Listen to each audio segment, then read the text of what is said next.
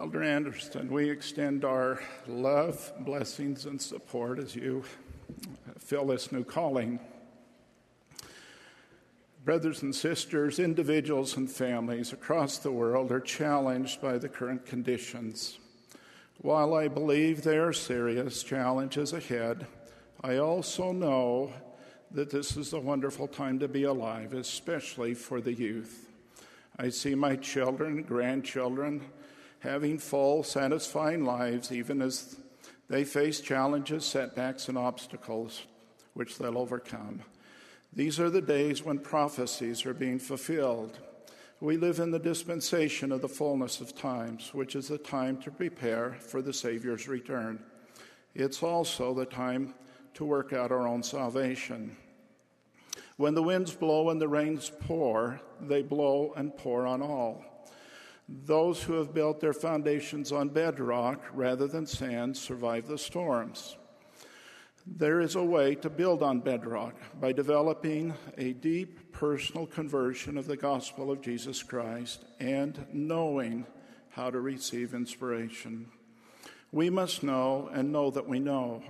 We must stand spiritually and temporally independent of all worldly creatures. This begins by understanding that God the Father is the Father of our spirits and that He loves us, that Jesus Christ is our Redeemer and Savior, and that the Holy Ghost can communicate with our minds and our hearts. This is how we receive inspiration. We need to learn how to recognize and apply these promptings. When I was a young man in high school, one of my passions was American football. I played middle linebacker. The coach worked the team hard to teach us basics. We practiced until those skills became natural and automatic. During one play against our biggest rival, I had an experience that has helped me over the years. We were on defense. I knew my assigned opponent and was, as the play unfolded, he moved to my right into the line of scrimmage. There was a lot of noise from players and fans. I reacted as the coach had taught us and followed my man into the line, not knowing if he had the ball. To my surprise, I felt the ball partially in my hands. I gave it a tug, but he didn't let go. As we tugged back and forth amid the noise, I heard a voice yelling, Packer, tackle him. That was enough to bring me to my senses, so I dropped him on the spot. I have wondered how I heard that voice above all the other noise. I had become acquainted with the voice of the coach during the practices, and I had learned to trust it. I knew that what he taught worked. We need to be acquainted with the promptings of the Holy Ghost. We need to practice and apply gospel principles until they become natural and automatic. These promptings become the foundation of our testimonies when they and our testimonies can keep us happy and safe in troubled times. Elder Dallin H. Oaks defined a testimony this way A testimony is a personal witness borne to our souls by the Holy Ghost that certain facts of eternal significance are true and that we know them to be true. At another time, he said, To know and to feel Testimony is to know and to feel, conversion is to do and become. There are things we can do to develop a deep conversion and learn how to receive inspiration. First, we must have a desire. Alma said, For I know that he granteth unto men according to their desires, whether it be unto death or unto life, according to their wills. Next, Alma challenged us to experiment on the word. We will compare the word unto a seed. Now, if you give a place that a seed may be planted in your heart, behold, if it be a true seed or a good seed, if you do not cast it out by your unbelief, that you will resist the Spirit of the Lord, behold, it will begin to swell within your breast. And when you feel these swelling motions, you will begin to say within yourselves, it must needs be that this is a good seed or that the word is good. For it beginneth to enlarge my soul, yea, it beginneth to enlighten my understanding, yea, it beginneth to become delicious to me. To study and to learn is the next step. This includes pondering and broadening, which broadens and deepens our testimonies. But behold, I say unto you that you must study it out in your minds, that you must ask me if it be right. We can learn how to receive answers, how answers come through inspiration. They come as thoughts and feelings to our minds and hearts. Occasionally, answers may come as a burning in the bosom. Elijah taught that answers come as a still, small voice. The Lord said, And if it is right, I will cause that your bosom shall burn within you. Therefore ye shall feel that it is right. Joseph Smith told us to watch for answers by paying attention to the thoughts and feelings that come into our minds. Over time, we will learn to recognize those promptings. He said, a person may profit by noticing the first intimation of the spirit of revelation. For instance, when we feel pure intelligence flowing into you, it may give you sudden strokes of ideas, so that by noticing it, you may feel it, find it fulfilled the same day or soon. That is, those things which were presented unto your minds by the Spirit of God will, be, will come to pass. And thus, by learning the Spirit of God and understanding it, you may grow into the principle of revelation until you become perfect in Christ Jesus. In developing this capacity, helps us gain testimonies and becomes the means for obtaining additional inspiration in the future. While testimonies can come as dramatic manifestations, they usually do not. Sometimes people feel they need to have an experience like Joseph Smith's vision before they gain testimonies. If we have unrealistic expectations of how, when, or where answers come, we risk missing the answers which come as quiet, reassuring feelings and thoughts, which most often come after our prayers while we are doing something else. These answers can be equally convincing and powerful. Over time, we will receive answers and learn how inspiration comes. This is something each person learns for himself. Next, asking for a testimony of truth opens the window of inspiration. Prayer is the most common, powerful way to invite inspiration. Merely asking a question, even in our minds, will start to open the window. The scriptures teach ask, and it shall be given you, seek, and ye shall find, knock, and it shall be opened unto you. Jesus also taught us to apply the doctrine in our lives. If any man will do his will, he shall know of the doctrine, whether it be of God or whether I speak of myself. In time, a personal witness will come, and we will know and know that we know. We will then be independent of all other worldly things, for by the power of the Holy Ghost, we may know the truth of all things which are right and expedient for us. We will receive strength, comfort, and help to make good decisions and act with confidence in troubled times. This witness is not limited to leaders, but is available to all men, women, youth, and even little children. Having the capacity to receive personal inspiration will be necessary in the coming days. As a youth, I learned that testimony could grow by fulfilling my priesthood duties. I had a desire to know. I studied and pondered. I prayed for answers. One day, while sitting at the sacrament table as a priest, I felt and I knew this is a great time to be alive. The Lord needs each of us. This is our day, it is our time. From one of our hymns, we read, Rise up, O men, and I add women of God. Have done with lesser things. Give heart and soul and mind and strength to serve the King of Kings. I bear testimony that our Heavenly Father, the Father of our spirits, is the Father of our spirits, of Jesus Christ, our Redeemer and Savior, and that the Holy Ghost, who is the means through which we receive divine guidance. I bear testimony that we can personally receive inspiration. May we know the voice through which that inspiration comes. I pray in the name of Jesus Christ. Amen.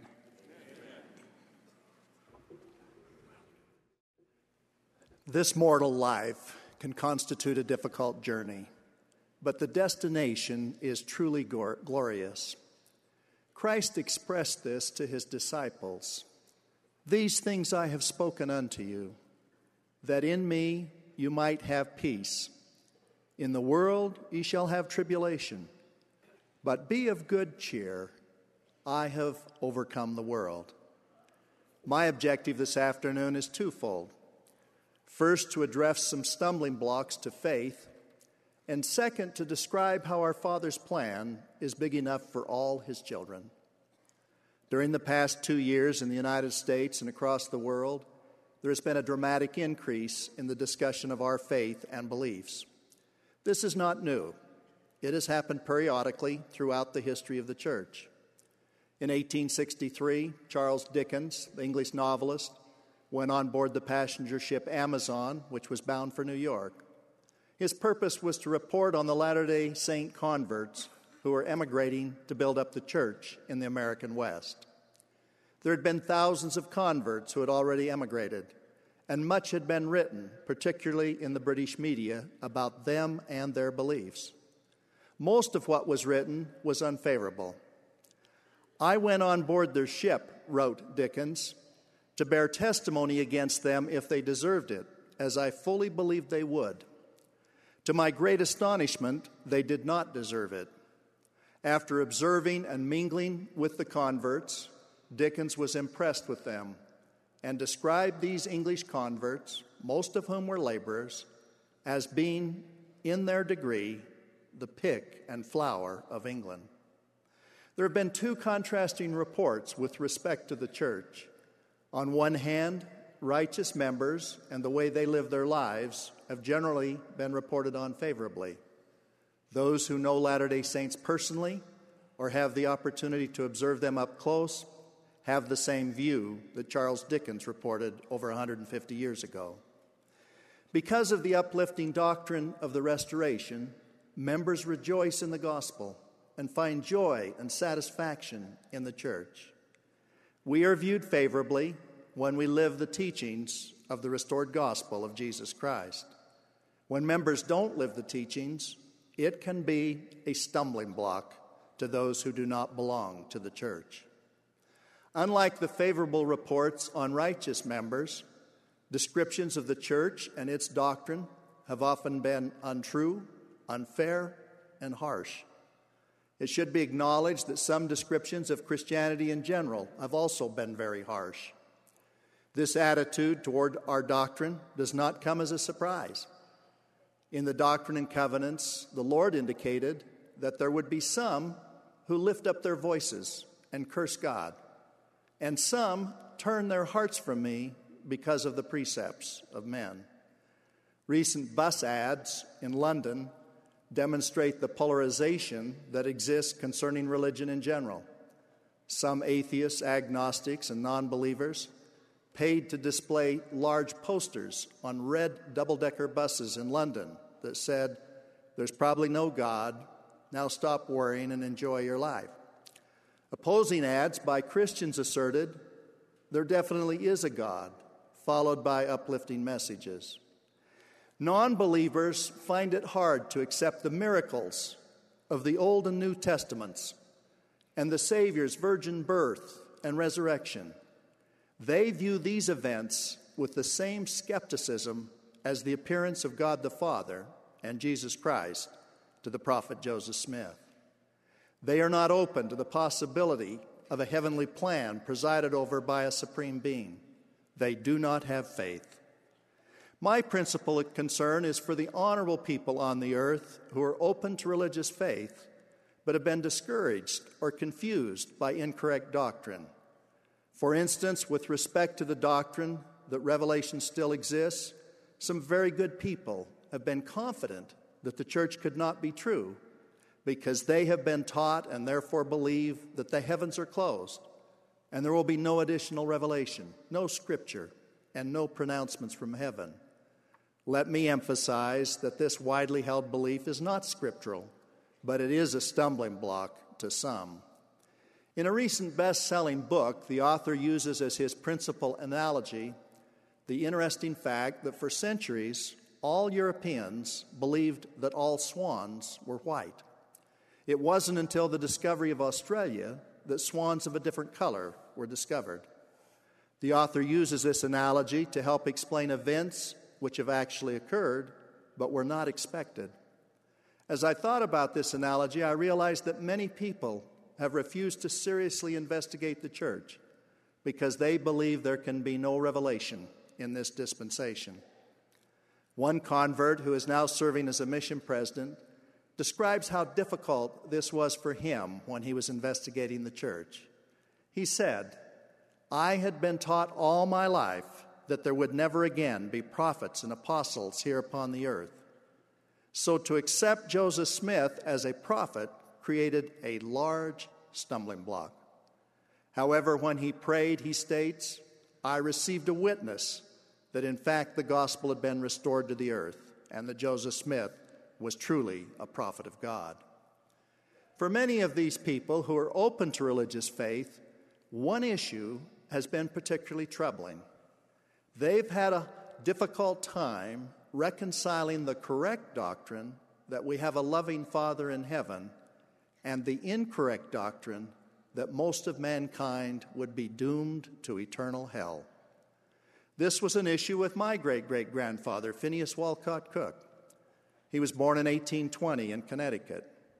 In his diary, he notes that he had made a covenant with the Lord to serve him if he could find the right way. He attended many churches and at one was asked to testify, join the church, be a Christian.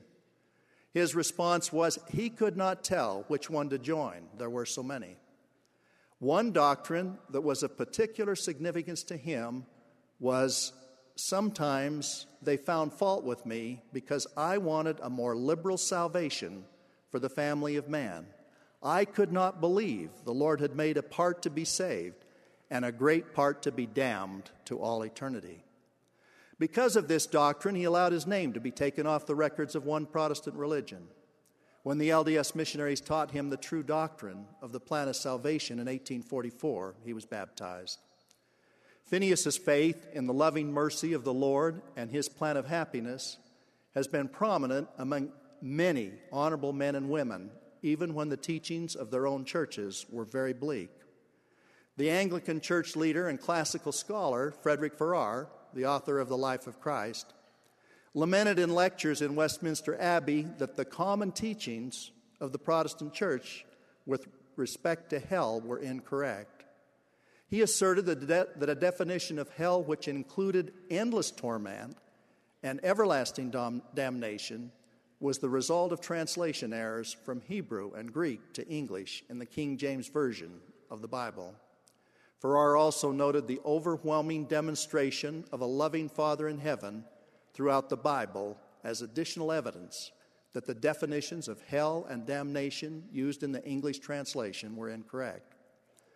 Lord Tennyson, in his poem In Memoriam, expressed his heartfelt sentiment after noting that we trust that somehow good will be the final goal of ill.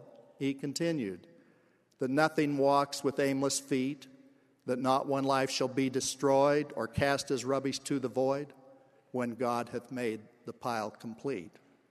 At the time Joseph Smith received revelations and organized the church, the vast majority of churches taught that the Savior's atonement would not bring about the salvation of most of mankind. The common precept was that a few would be saved and the overwhelming majority would be doomed to endless tortures of the most awful and unspeakable intensity. The marvelous doctrine revealed to the prophet Joseph unveiled to us a plan of salvation that is applicable to all mankind, including those who do not hear of Christ in this life, children who die before the age of accountability, and those who have no understanding. At death, righteous spirits live in a temporary state called paradise. Alma the Younger teaches us paradise is a state of rest, a state of peace, where the righteous shall rest from all their troubles and from all care and sorrow. The unrighteous spirits dwell in spirit prison, sometimes referred to as hell. It is described as an awful place, a dark place, where those fearful of the indignation of the wrath of God shall remain until the resurrection. However, because of the atonement of Jesus Christ, all spirits blessed by birth will ultimately be resurrected, spirit and body reunited, and inherit kingdoms of glory that are superior to our existence here on earth. The exceptions are confined to those who, like Satan and his angels, willfully rebel against God. At the resurrection, the spirit prison or hell will deliver up its captive spirits. Jesus came into the world to be crucified for the world and to bear the sins of the world and to sanctify the world and to cleanse it from all unrighteousness. The Savior said, Let not your heart be troubled. In my Father's house are many mansions. I go to prepare a place for you. A succinct summary is provided in the book of Moses. For behold, this is my work and my glory to bring to pass the immortality and eternal life of man. After all the Savior has suffered for mankind, it is not surprising that in speaking of existing churches in the first vision, he would instruct Joseph to join none of them. They were all wrong. The Savior subsequently ushered in the restoration of his true doctrine with respect to the plan of salvation and other saving principles, such as the doctrine of Christ. But notwithstanding the significance of our doctrinal differences with other Christian faiths, our attitude toward other churches has been to refrain from criticism. They do much good, they bless mankind, Many help their members learn of the Savior and his teachings. A reporter for the Washington Post visited one of our church meetings in Nigeria. The reporter interviewed one new member and told of his conversion. The reporter states He said he jumped off a city bus and walked into the LDS church building. He immediately liked what he heard inside the chapel, especially that no one preached that people of other faiths were going to hell. This echoes the feeling of numerous converts to the church since its organization. Our leaders have consistently counseled us to live with respect and appreciation for those not of our faith. There is so great a need for civility and mutual respect among those of differing beliefs and philosophies. It is equally important that we be loving and kind to members of our own faith regardless of their level of commitment or activity. The Savior has made it clear that we are not to judge each other. This is especially true of members of our own families. Our obligation is to love and teach and never give up. The Lord has made salvation free for all men, but has commanded his people that they should persuade all men to repentance.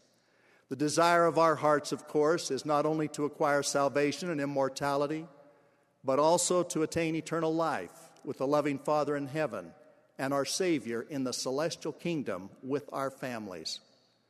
We can obtain eternal life only through obedience to the laws and ordinances of the gospel. Those early European converts that Dickens met on board the ship Amazon had overcome many stumbling blocks. They had a testimony that revelation comes from heaven and that prophets and apostles are again on the earth. They had faith in the restored gospel of Jesus Christ. They had come to understand the sublime destination that was in store for them. They were not fearful of the arduous journey they were undertaking, and their ultimate destination was not really the Salt Lake Valley. Their true destination was paradise followed by exaltation in the celestial kingdom.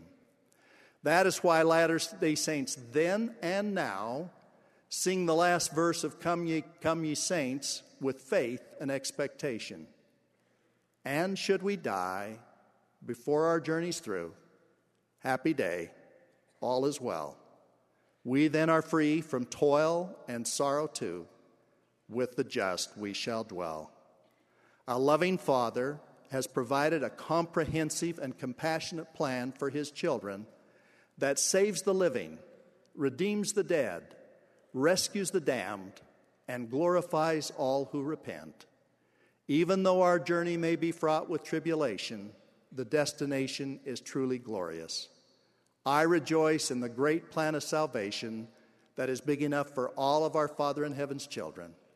I express gratitude beyond my ability to articulate for the atonement of Jesus Christ.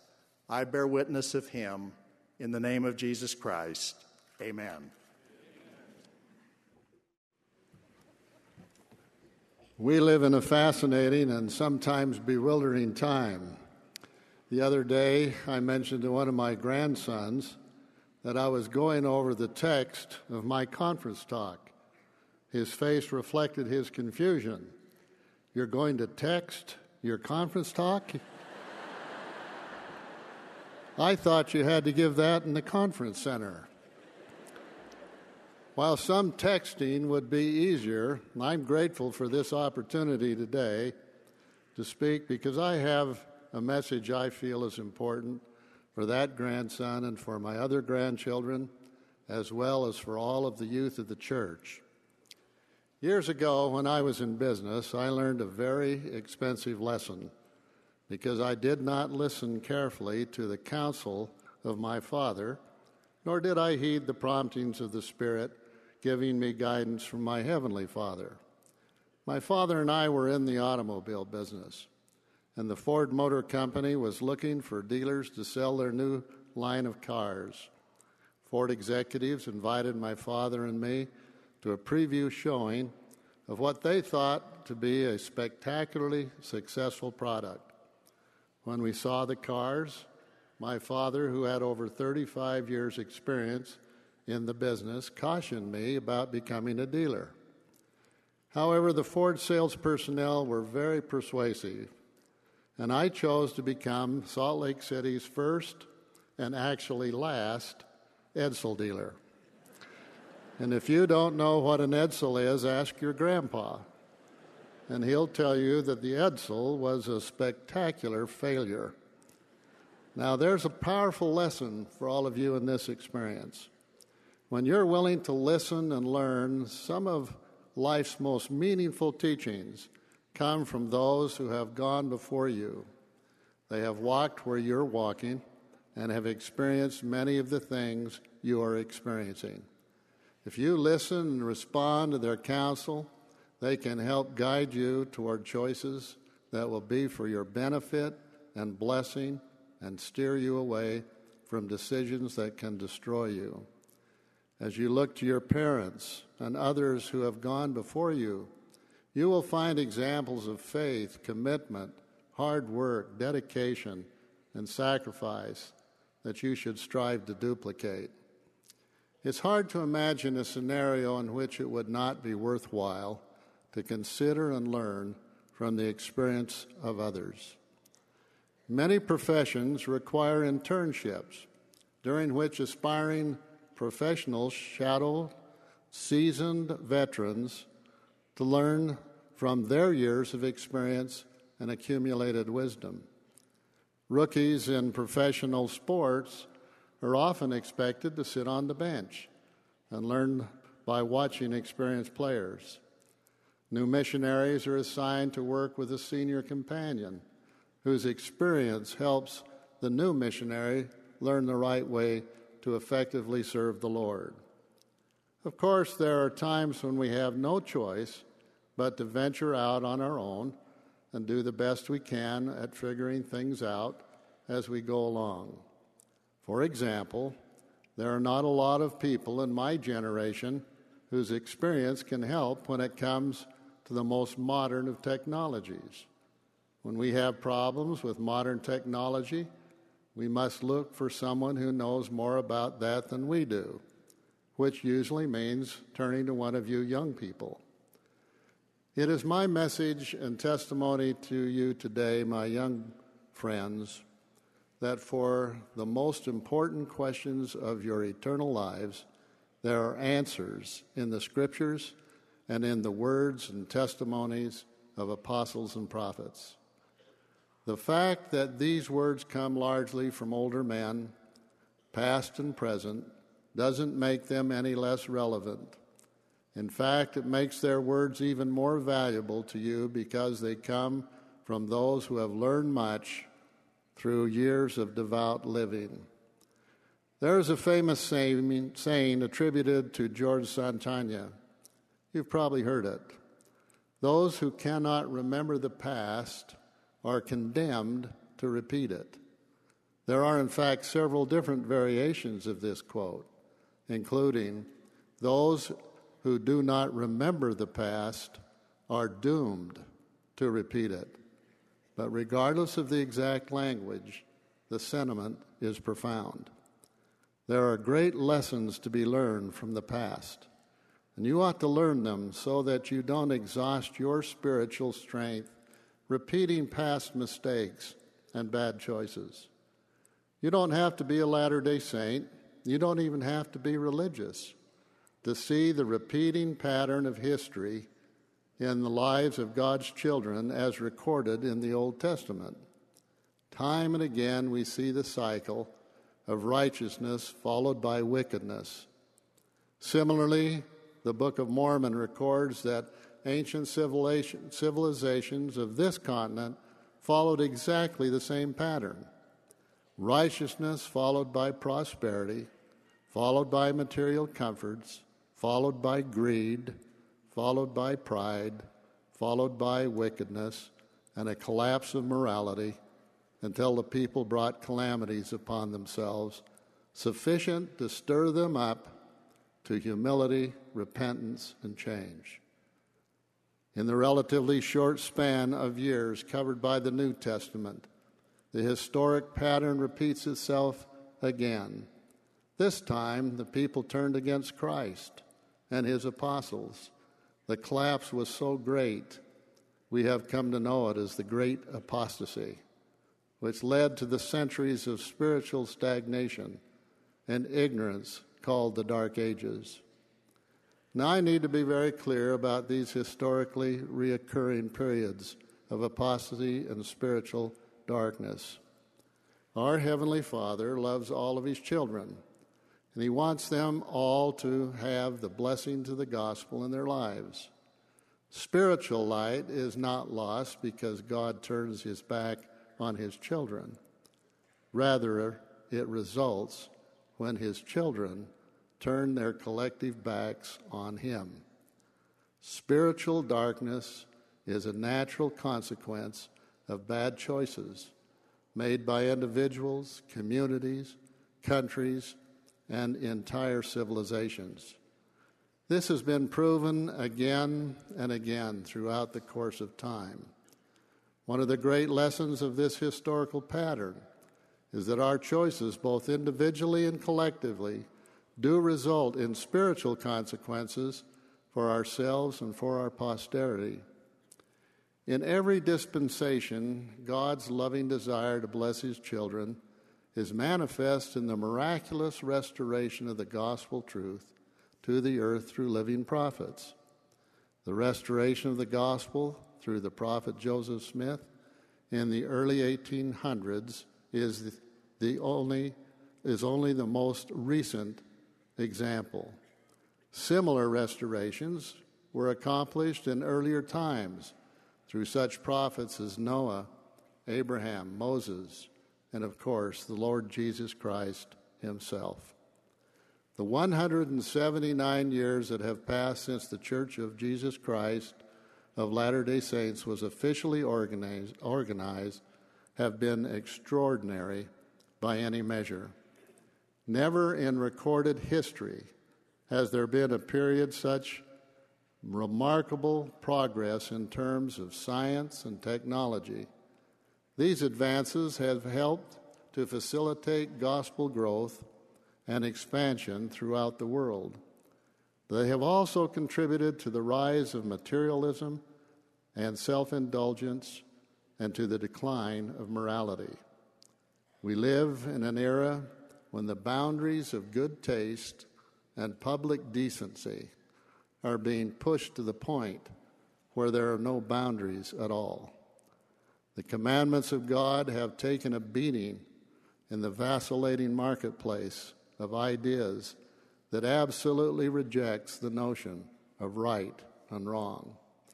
Certain factions of society seem generally mistrusted of anyone who chooses to live according to religious belief. And when people of faith attempt to warn others of the possible consequences of their sinful choices, they're scoffed at and ridiculed, and their most sacred rights and cherished values are publicly mocked. Does any of this sound familiar, my young brothers and sisters? Do you see the historical pattern emerging again? The pattern of righteousness followed by prosperity, followed by material comforts, followed by greed, followed by pride, followed by wickedness and a collapse of morality. The same pattern we've seen again and again within the pages of the Old and New Testaments and the Book of Mormon. More importantly, what uh, impact will the lessons of the past have on the personal choices you make right now and for the rest of your lives? The voice of the Lord is clear and unmistakable. He knows you, He loves you, He wants you to be eternally happy. But according to your God given agency, the choice is yours. Each one of you has to decide for yourselves if you're going to ignore the past and suffer the painful mistakes and tragic pitfalls that have befallen previous generations, experiencing for yourself the devastating consequences of bad choices. How much better your life will be if you will follow the noble example of the faithful followers of Christ such as the sons of Helaman, Moroni, Joseph Smith, and the stalwart pioneers, and choose as they did to remain faithful to your Heavenly Father's commandments. With all my heart, I hope and pray that you will be wise enough to learn the lessons of the past. You don't have to spend time as a Laman or a Lemuel to, in order to know that it's much better to be a Nephi or a Jacob. You don't have to follow the path of Cain or Gadianton in order to realize that wickedness never was happiness. And you don't have to allow your community to become like Sodom or Gomorrah in order to understand that that isn't a good place to raise a family. Learning the lessons of the past allows you to walk boldly in the light without running the risk of stumbling in the darkness. This is the way it's supposed to work. This is God's plan. Father and mother, grandfather and grandmother, teaching their children, children learning from them, and then becoming a more righteous generation through their own personal experiences and opportunities. Learning the lessons of the past allow you to build personal testimony on a solid bedrock of obedience, faith, and the witness of the Spirit. Of course, it's not enough to learn these lessons as a matter of history and culture. Learning the names and dates and sequence of events from the printed page won't help you very much unless the meaning and the message are written in your hearts nourished by testimony and watered with faith. The lessons of the past can take root in your hearts and become a vibrant part of who you are. And so it returns, it always does, to your own personal faith and testimony.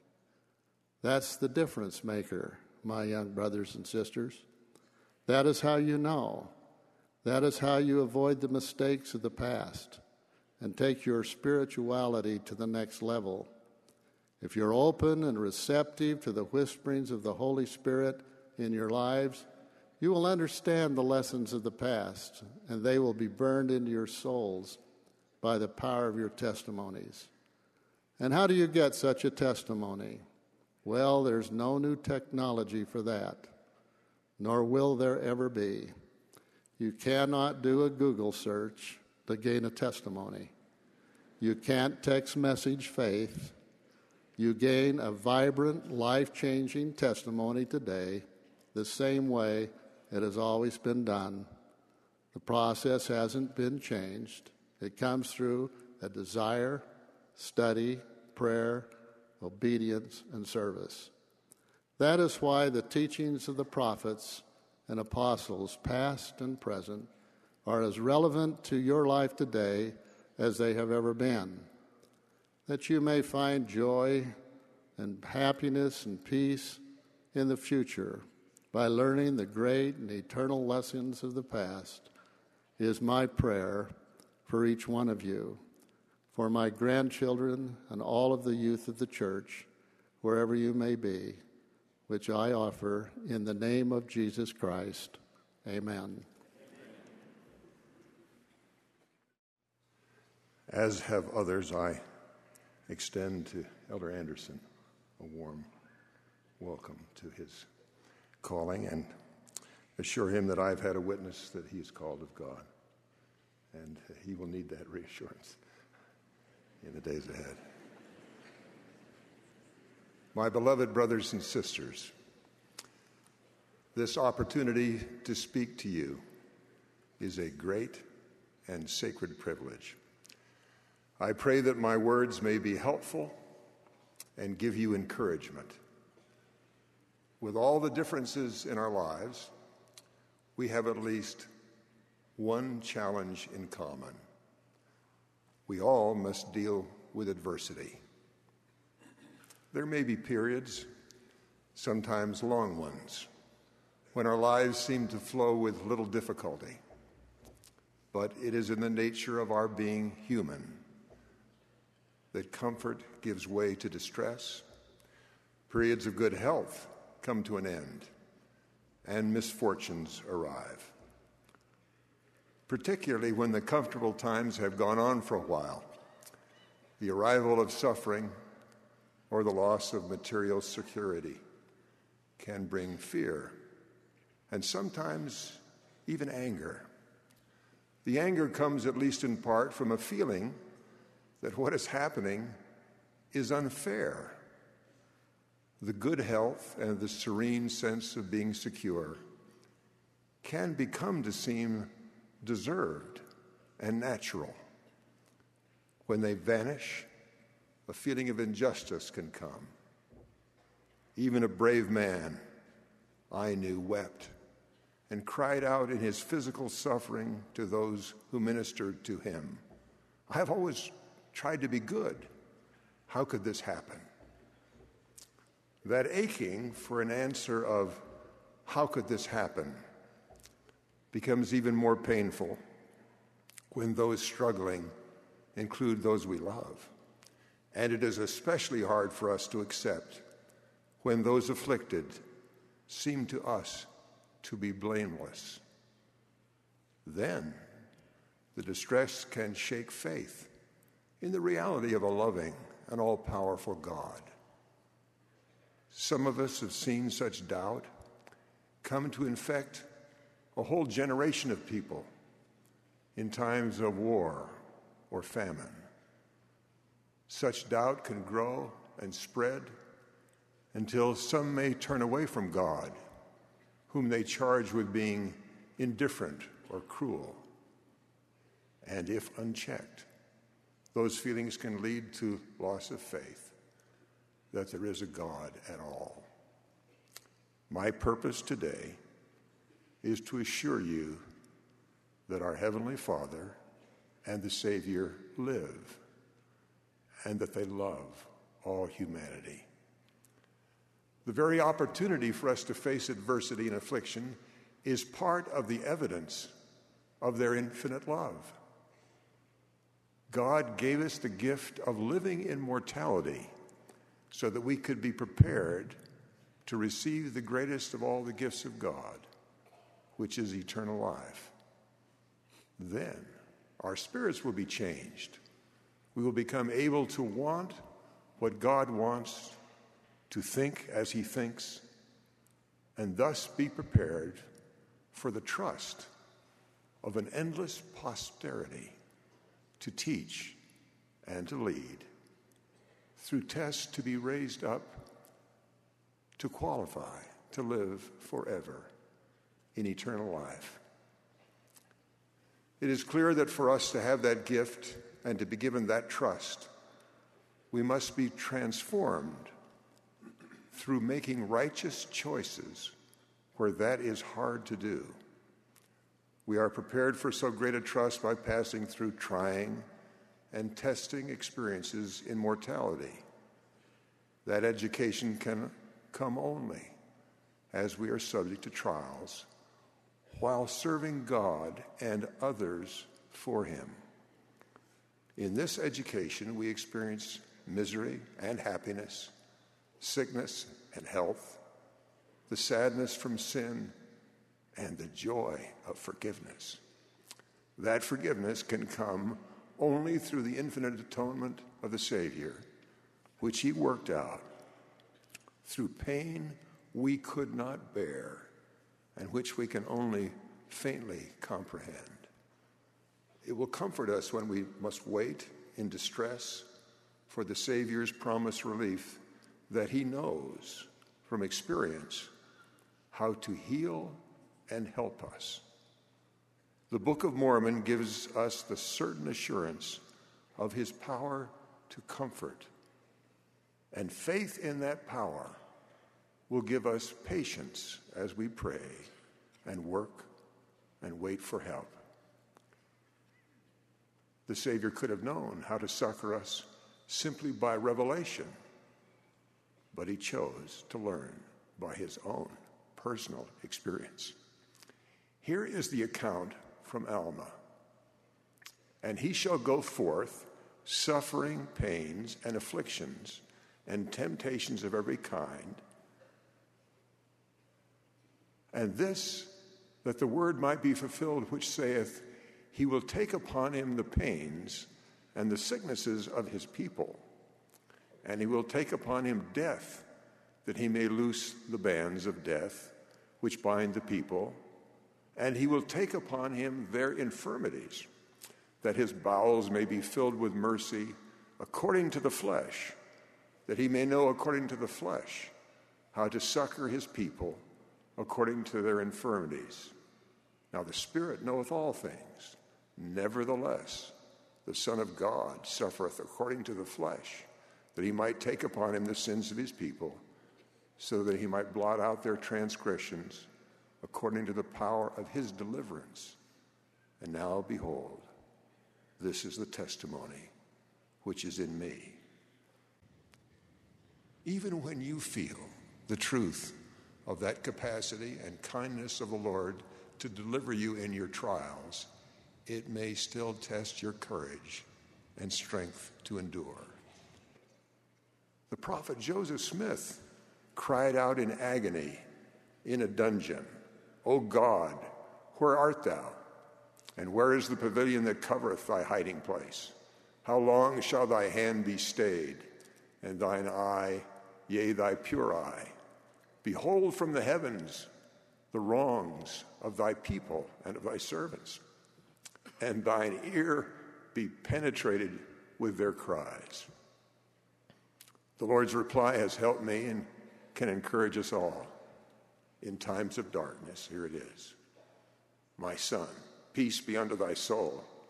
Thine adversity and thine affliction shall be but a small moment, and then, if thou endure it well, God shall exalt thee on high Thou shalt triumph over all thy foes. Thy friends do stand by thee, and they shall hail thee again with warm hearts and friendly ha- hands. Thou art not yet as Job. Thy friends do not contend against thee, neither charge thee with transgression as they did Job. I have seen faith and courage come from a testimony that it is true that we are being prepared for eternal life. the Lord will rescue his faithful disciples. And the disciple who accepts a trial as an invitation to grow and therefore qualify for eternal life can find peace in the midst of the struggle. I spoke recently to a young father who has lost his job in the recent economic crisis. He knows that hundreds of thousands of people with exactly his skills are looking desperately for work to feed their families. His quiet confidence led me to ask him what he had done to become so confident that he would find a way to support his family. He said he had examined his life to be sure that he had done all he could to be worthy of the Lord's help. It was clear that his need and his faith in Jesus Christ was leading him to be obedient to God's commandments when it was hard to do. He said that he saw that opportunity as he and his wife were reading in Alma, where the Lord had prepared a people to find the gospel through adversity. You remember the moment when Alma turned to the man who led the people in distress. The man told him that they had been persecuted and rejected for their poverty. And the record goes, and now when Alma heard this, he turned him about, his face immediately towards him, and he beheld with great joy, for he beheld that their afflictions had truly humbled them, and that they were in preparation to hear the word. Therefore he did say no more to the other multitude, but he stretched forth his hand and cried unto those whom he beheld, who were the truly penitent, and said unto them, I behold that ye are lowly in heart, and if so, blessed are ye. The scripture goes on to praise those of us who prepared for adversity in the more prosperous times. Many of you had the faith to try to qualify for the help you now need before the crisis came. Alma continued, Yea, he that truly humbleth himself and repenteth of his sins and endureth to the end, the same shall be blessed, yea, much more blessed than they who are compelled to be humble because of their exceeding poverty. That young man with whom I spoke recently was one who had done more than put away food and little savings for the misfortune which living prophets had warned would come. He had begun to prepare his heart to be worthy of the Lord's help, help which he knew he would in the near future need. When I asked his wife on the day he lost his job if she was worried, she said with cheerfulness in her voice, No, we've just come from the bishop's office. we are full tithe payers. Now, it is still too early to tell, but I felt assured, as they seem to be assured, things will work out. Tragedy did not erode their faith, it tested it and strengthened it. And the feeling of peace the Lord has promised has already been delivered in the midst of the storm. Other, other miracles are sure to follow. The Lord always suits the relief to the person in need to best strengthen and purify them. Often it will come in the inspiration to, to do what might seem especially hard for the person who needs help themselves. One of the great trials of life is losing to death a beloved husband or wife. President Hinckley described the hurt when Sister Hinckley was no longer at his side. The Lord knows the needs of those separated from loved ones by death. He saw the pain of widows and knew of their needs from his earthly experience. He asked a beloved apostle from the agony of the cross to care for his widowed mother who would now lose a son. He now feels the needs of husbands who lose their wives and the needs of wives who are left alone by death. Most of us know widows who need attention.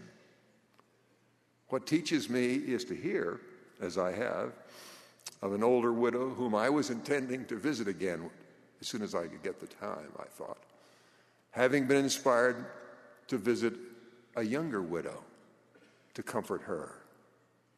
A widow needing comfort herself was sent to comfort another.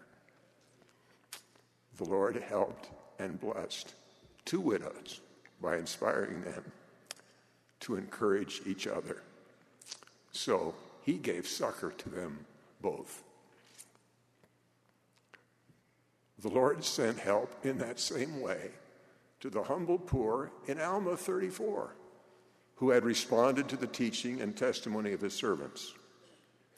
Once they had repented and were converted, they were still poor. But he sent them to do for others what they might reasonably have thought was beyond them and which they still needed. They were to give others what they would have hoped he would give them. Through his servant, the Lord gave these poor converts this hard task. After ye have done all these things, if ye turn away the needy and the naked, and visit not the sick and afflicted, and impart of your substance, if ye have, to those who stand in need. I say unto you, if you do not any of these things, behold, your prayer is vain and availeth you nothing. Ye are as hypocrites who do deny the faith. That may seem much to ask of people in such great need themselves. But I know young, one young man who was inspired to do that very thing early in his marriage. He and his wife were barely getting by on a tiny budget. But he saw another couple, even poorer than they were. To the surprise of his wife, he gave help to them from their scanty finances. A promised blessing of peace came while they were still in their poverty. The blessing of prosperity beyond their fondest dreams came later. And the pattern of seeing someone in need, someone with less or in pain, has never ceased. There is yet another trial, which, when endured well, can bring blessings in this life and blessings forever. Age and illness can test the best of us. My friend served as our bishop when my daughters were still at home. They speak of what they felt when he bore his simple testimony around campfires in the mountains. He loved them, and they knew it. He was released as our bishop. He had served as a bishop before in another state. Those that I have met who were from his earlier ward remember him as my daughters do. I visited him in his home from time to time to thank him and to give him priesthood blessings. His health began a slow decline. I can't remember all the ailments he suffered. He needed surgery, he was in constant pain. Yet every time I visited him to give him comfort, he turned the tables. I always was the one comforted. His back and legs forced him to use a cane to walk. Yet there he was in church, always sitting near the door where he could greet those arriving early with a smile. I will never forget the feeling of wonder and admiration which came over me when I opened the back door at our home and saw him coming up our driveway. It was the day we put out our garbage cans to be picked up by city workers. I had put the can out in the morning, but there he was, dragging my garbage can up the hill with one hand while he balanced himself with a cane in his other hand. He was giving me the help he thought I needed when he needed it far more than I did. And he was helping with a smile and without being asked. I visited him when he finally had to be cared for by nurses and doctors. He was lying in a hospital bed, still in pain and still smiling. His wife had called me to say that he was getting weaker. My son and I gave him a priesthood blessing as he lay in the bed with tubes and bottles connected to him. I sealed the blessing with a promise they would have time and the strength to do all that God had for him to do in this life, to pass every test.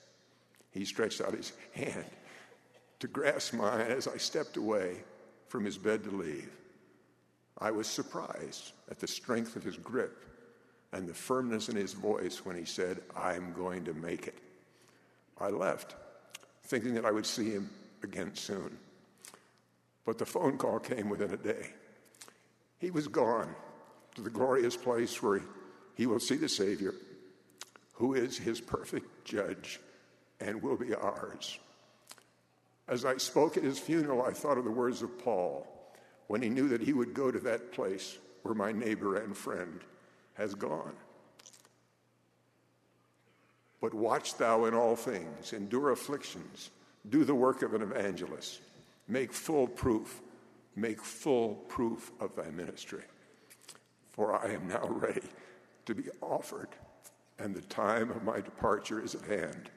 I have fought a good fight. I have finished my course. I have kept the faith. Henceforth, there is laid up for me a crown of righteousness, which the Lord, the righteous judge, shall give me at that day, and not me only, but unto all them also that love his appearing. I have confidence that my neighbor made it through his trial and will face his judge with a joyous smile. I bear you my testimony that God the Father lives. He set a course for each of us that can polish and perfect us to be with him. I testify that the Savior lives. His atonement makes possible our being purified as we keep his commandments and our sacred covenants. And I know from my own experience that He can and will give us strength to rise through every trial. President Monson is the Lord's prophet. He holds all the keys of the priesthood. This is the Lord's true church in which we are with Him, lifting each other and are being blessed to succor the fellow sufferers He places in our way. In the name of Jesus Christ, amen. May I extend a warm and sincere welcome to Elder Neil L. Andersen to the quorum of the Twelve Apostles. He is a worthy and welcome addition. On August 15, 2007, Peru suffered a massive earthquake that all but destroyed the coastal cities of Pisco and Chincha. Like many other church leaders and members, Wenceslao Conde, the president of the Balconcito branch of the church in Chincha, immediately set about helping others whose homes were damaged. Four days after the earthquake, Elder Marcus B. Nash of the 70 was in Chincha, helping to coordinate the church's relief efforts there, and met President Conde. As they talked about the destruction that had occurred and what was being done to help the victims, President Conde's wife, Pamela, approached carrying one of her small children. Elder Nash asked Sister Conde how her children were. With a smile, she replied that through the goodness of God, they were all safe and well. He asked about the Conde's home. It's gone, she said simply. What about your belongings? he inquired. Everything was buried in the rubble of our home, Sister Conde replied. And yet, Elder Nash noted, you're smiling as we talk. Yes, she said, I've prayed and I'm at peace. We have all we need. We have each other. We have our children. We're sealed in the temple. We have this marvelous church and we have the Lord. We can build again with the Lord's help. This tender demonstration of faith and spiritual strength is repeated in the lives of saints across the world in many different settings. It is a simple illustration of a profound power that is much needed in our day and that will become increasingly crucial in the days ahead. We need strong Christians who can persevere against hardship, who can sustain hope through tragedy, who can lift others by their example and their compassion and who can consistently overcome temptations.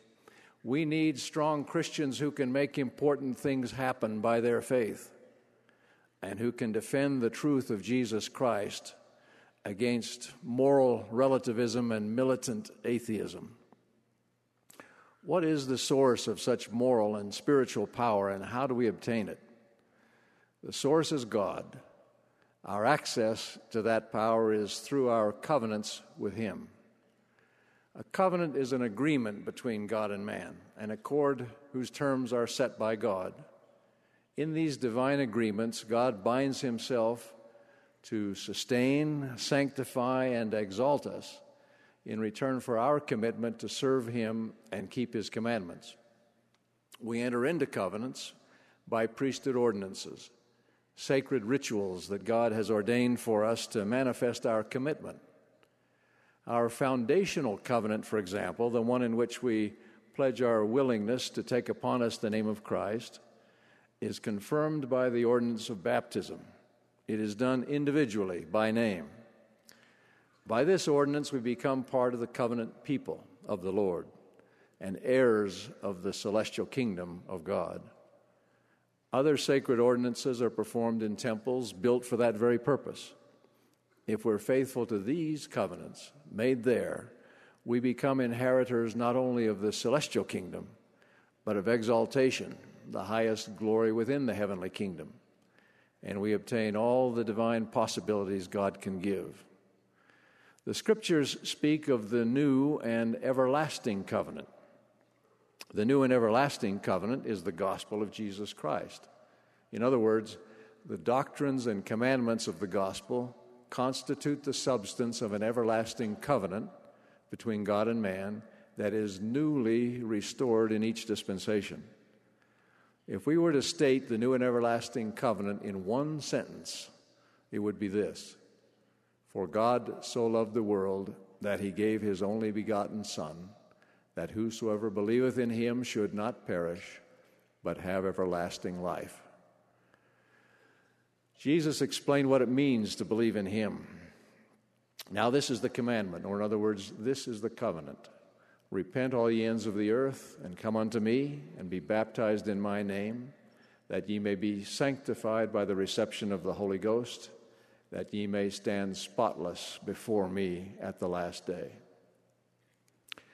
What is it about making and keeping covenants with God that gives us the power to smile through hardships, to convert tribulation into triumph, to be anxiously engaged in a good cause and bring to pass much righteousness? First, as we walk in obedience to the principles and commandments of the gospel of Jesus Christ, we enjoy a continual flow of blessings promised by God in His covenant with us. Those blessings provide the resources we need to act rather than simply be acted upon as we go through life. For example, the Lord's commandments in the Word of Wisdom regarding the care of our physical bodies bless us, first and foremost, with wisdom and great treasures of knowledge, even hidden treasures. Furthermore, they lead to a generally more healthy life and freedom from destructive addictions. Obedience gives us greater control over our lives, greater capacity to come and go, to work and create. Of course, age, accident, and illnesses inevitably take their toll, but even so, our obedience to this gospel law enhances our capacity to deal with these challenges. In the covenant path, we find a steady supply of gifts and help. Charity never faileth. Love begets love. Compassion begets compassion. Virtue begets virtue. Commitment begets loyalty, and service begets joy. We're part of a covenant people, a community of saints who encourage, sustain, and minister to one another. As Nephi explained, and if it so be that the children of men keep the commandments of God, he doth nourish them and strengthen them. All this is not to say that life in the covenant is free of challenge or that the obedient soul should be surprised if disappointments or even disasters interrupt his peace. If you feel that personal righteousness should preclude all loss and suffering, you might want to have a chat with Job. This brings us to a second way in which our covenants supply strength. They produce the faith necessary to persevere and to do all things that are expedient in the Lord. Our willingness to take upon us the name of Christ and keep his commandments requires a degree of faith. But as we honor our covenants, that faith expands. In the first place, the promised fruits of obedience become evident, which confirms our faith. Secondly, the Spirit communicates God's pleasure, and we feel secure in His continued blessing and help. And thirdly, come what may, we can face life with hope and equanimity, knowing that we will succeed in the end because we have God's promise to us individually by name, and we know He cannot lie. Early church leaders in this dispensation confirm that adhering to the covenant path provides the reassurance we need in times of trial.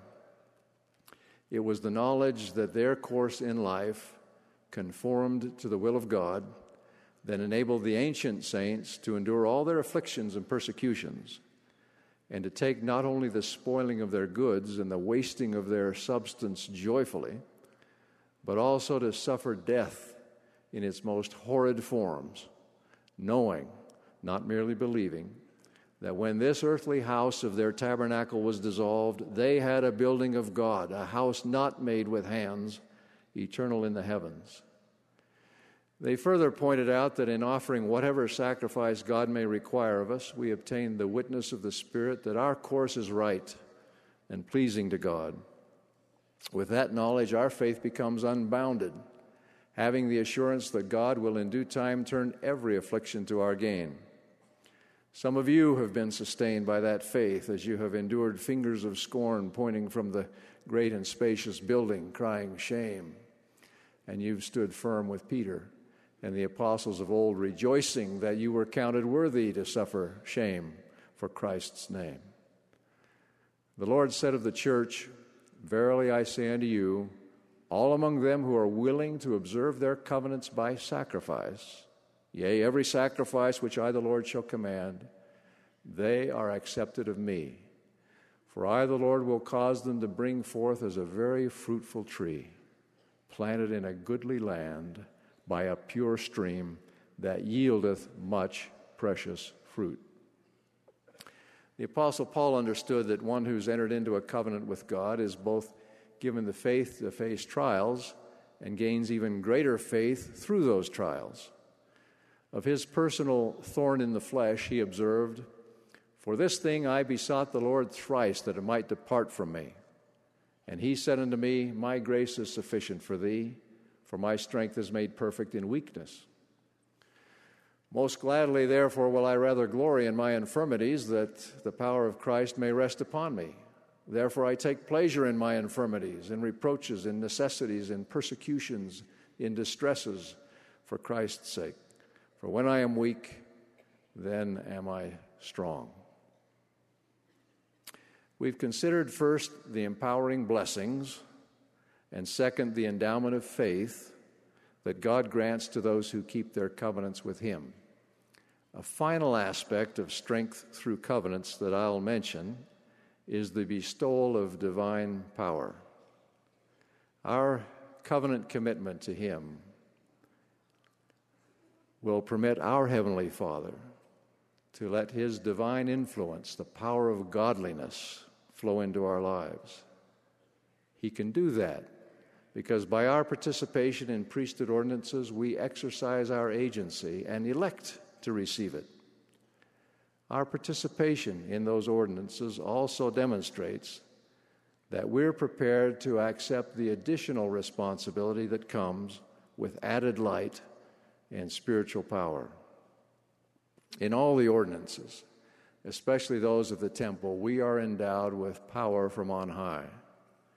This power of godliness comes in the person and by the influence of the Holy Ghost. The gift of the Holy Ghost is part of the new and everlasting covenant. It is an essential part of our baptism, the baptism of the Spirit. It is the messenger of grace by which the blood of Christ is applied to take away our sins and sanctify us. It is the gift by which Adam was quickened in the inner man.